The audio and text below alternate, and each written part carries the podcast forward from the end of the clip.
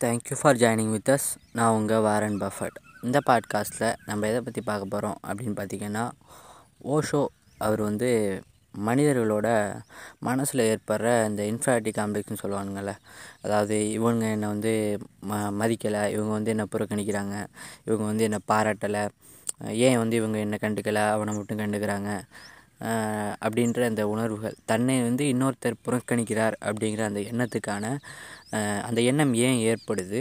அந்த வ எண்ணத்தை வந்து ஏன் எப்படி கடந்து செல்லலாம்? இல்லை வந்து அந்த எண்ணத்தை வந்து நம்ம வாழ்க்கையிலேருந்து முழுமையாக எப்படி தவிர்க்கலாம்? அதை எப்படி பாசிட்டிவ் வேலை மாற்றிக்கலாம் அப்படிங்கிறதுக்காக ஒரு விஷயத்த சொல்லியிருக்காரு.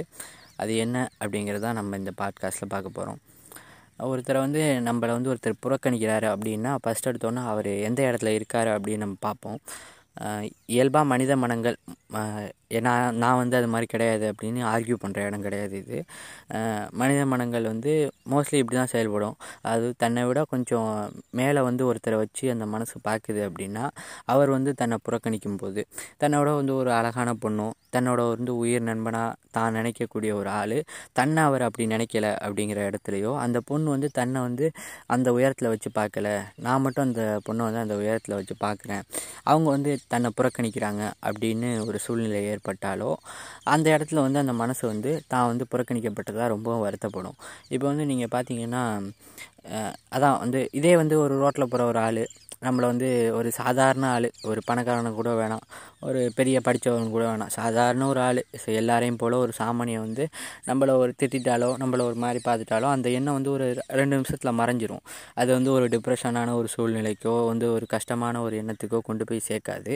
ஆனால் வந்து தன்னோட ரொம்ப காலம் பயணம் பண்ணவங்க தன்னோட வந்து எப்பவும் இருக்க போகிறவங்கன்னு நம்ம நினச்சவங்க தன்னோட உயர்வான இடத்துல அதாவது நம்மளோட நம்மளோட மனசுலேயே நம்மளை விட ஹைட்டான இடத்துல அவங்க இருப்பாங்க. அப்படியாப்பட்ட ஆள் நம்மளை புறக்கணிக்கும் போது அந்த புறக்கணிப்பு அப்படிங்கிறது நமக்கு மிகுந்த மனவழியை கொடுக்கும்.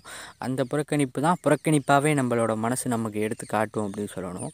அப்படியாப்பட்ட புறக்கணிப்புகளை வந்து எப்படி தவிர்க்கிறது அப்படிங்கிறத பற்றின விஷயத்த தான் ஓசோ வந்து இந்த விஷய இந்த ஒரு உரையில் அவரோட உரையில் சொல்லியிருப்பார். அதுதான் நம்ம இந்த பாட்காஸ்ட்டில் பார்க்க போகிறோம் அந்த உயர்வான இடத்துல வச்சு நம்ம பார்க்கக்கூடிய ஒரு ஆளை வந்து ஒரு வைரமாக எடுத்துக்கணும்.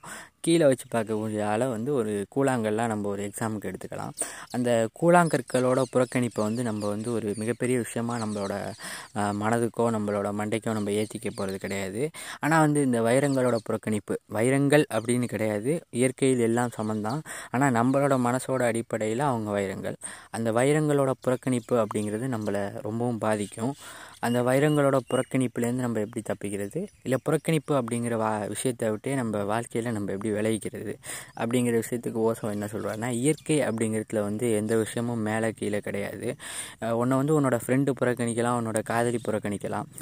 சூரியன் வந்து அடுத்த நாள் காலையில் நான் வந்து உனக்கு ஒளி தர மாட்டேன்னு புறக்கணிக்க போகிறதில்ல இரவானா நிலா வந்து உன்னை புறக்கணிக்க போகிறதில்ல நம்ம இயற்கை வந்து எல்லா இடங்கள்லையும் அழகாக இருக்குது நம்ம வந்து அந்த இயற்கையை வந்து நாசம் பண்ணுறோம் ஆனால் வந்து இயற்கையை வந்து இப்போ எல்லாரும் இயற்கையை நின்று ரசிக்கிறது இல்லை சில ரசனை கொண்டவர்கள் மட்டும்தான் இயற்கையை ரசிக்கிறாங்க.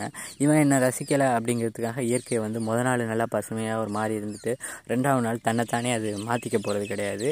ஆனால் நம்ம வந்து நம்ம வந்து இது மாதிரியான விஷயங்களை விஷயங்களை வந்து இயற்கையோடு இணைந்த விஷயங்களாக தான் பார்க்கணும்.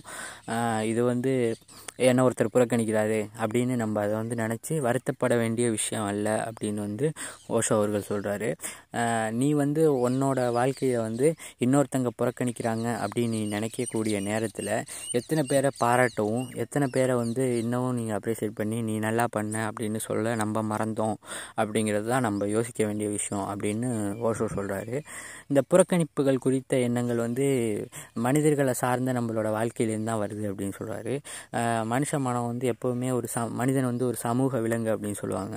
ஒரு நாலு பேரோட சேர்ந்து இருக்கலைன்னா நமக்கு வந்து அது ஒரு மாதிரி ஒரு வேறு மாதிரி ஃபீலை கொடுத்துரும். இந்த ஸ்டாண்டிங் குப்ரிக்கோட வந்து சைனிங் படத்தில் பார்த்தீங்கன்னா தெரியும்.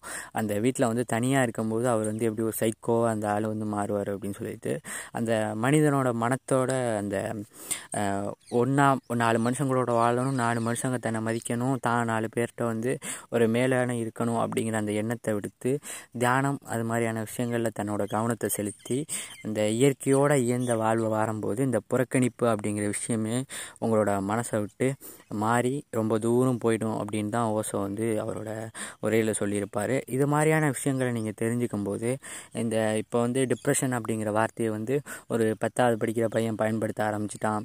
ஒரு காலேஜ் படிக்கிற பையன் பயன்படுத்த ஆரம்பிச்சிட்டான். அது மாதிரியான அந்த வார்த்தை பிரயோகங்களே நம்மளோட வாழ்விலிருந்து மறைஞ்சிரும் அப்படிங்கிறதா என்னோட எண்ணம். ஒரு புறக்கணிப்பு அப்படிங்கிறது நீண்ட கால மனவழியை கொடுக்கும். அந்த மனவழி அப்படிங்கிறது அந்த டிப்ரெஷன் சூழ்நிலையை கொண்டு போகும்.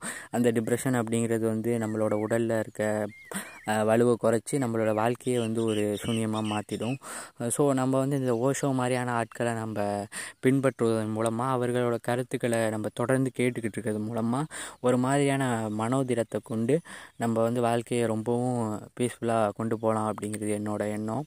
இந்த மாதிரியான விஷயங்களை உங்களுக்கு சொல்கிறது மூலமாக இந்த விஷயங்களை வந்து நீங்கள் டைரெக்டாக கேட்டு தெரிஞ்சுக்கும் போது உங்களுக்கு ஒரு கஷ்டமான சூழ்நிலையில் நீங்கள் இருக்கும்போது உங்களுக்கு இது ரொம்ப ஹெல்ப் பண்ணும் அப்படின்னு நான் நினைக்கிறேன். Thank you for joining with us keep supporting me thank you